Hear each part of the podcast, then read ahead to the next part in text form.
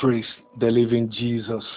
I'm excited to bring the word of life to you once again. My name is Stephen Olakunle Edele. I'm your friend in the school of the Spirit. Let's start today by reading from the book of Luke 15, verse 18. I will arise and go to my father, and will say unto him, Father, I have sinned against heaven and before thee. You can see from this prodigal son, they called him prodigal, but he had he had his moment of realization. He came to his senses.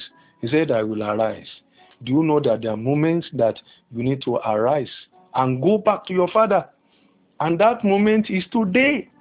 You, how long can you run away from decency? How long can you run away from God? How long can you run away from righteousness? How long can you run away from purity? How long can you run away from the peace of mind? How long how, Father, can you run away from your conscience? Your heart has been speaking to you that you are on the wrong path. You are following the wrong route and is calling you to come back to your father. This prodigal son, you call him prodigal, but I don't think this guy is prodigal. He's smart. He said, I will arise and go to my father. There are some people, they find themselves on the ground, they don't want to rise up again and do the needful. But this man you call prodigal, he made up his mind. He said, I will arise and I will say to him, Father, I have sinned against heaven and before thee. He made a decision. What a good decision that this guy made. And I want to encourage you to make such decision today. Look at the counsel of the word of God. In First John chapter 1, verse 9, he said, If we confess our sins, he is faithful and just to forgive us our sins and to cleanse us from all unrighteousness. And that's the beauty of Christianity. It doesn't say we need to just go to any man to confess our sins. If we confess our sins, that's what he said. But you just go straight to him. The door is open. The curtain has been torn. We can go directly to the Father. The Bible says he is faithful and just to forgive us our sins. That is, he, God Himself, is the one that will forgive us. If we can just confess our sin before Him, right there where you are, listening to the sound of my voice, you can confess your sin. You say, Lord, this is what I've done. You know yourself. I may not know you. You know the kind of sin that you have committed in the past. And even presently, the kind of lifestyle you are living that is contrary to the will of God. And your conscience is telling you, what you are doing is not right.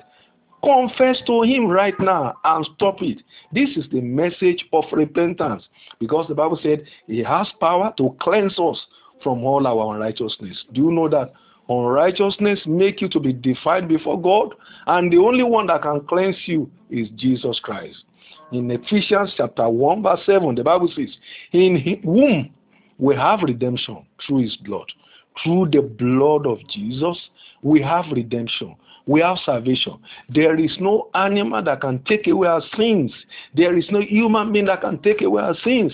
The only one that has been ordained to be the propitiation for our sin is Jesus Christ. Through his blood, we have redemption. The forgiveness of sins according to the riches of his grace.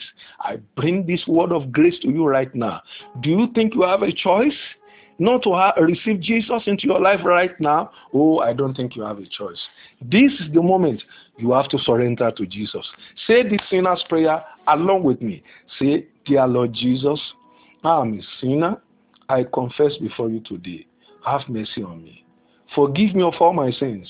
Write my name in the book of life. Give me grace to live in the newness of life before you. And if you have done that, oh, what a moment to be alive. To witness a day of salvation with you at this hour. Heaven is rejoicing over your soul. The angels of God are rejoicing because you are born again right now. Praise the Lord. If you need prayer and counseling, you can call me on this number 080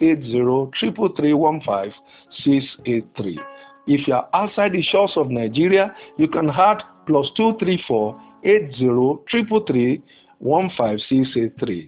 God bless you in the mighty name of Jesus. Amen.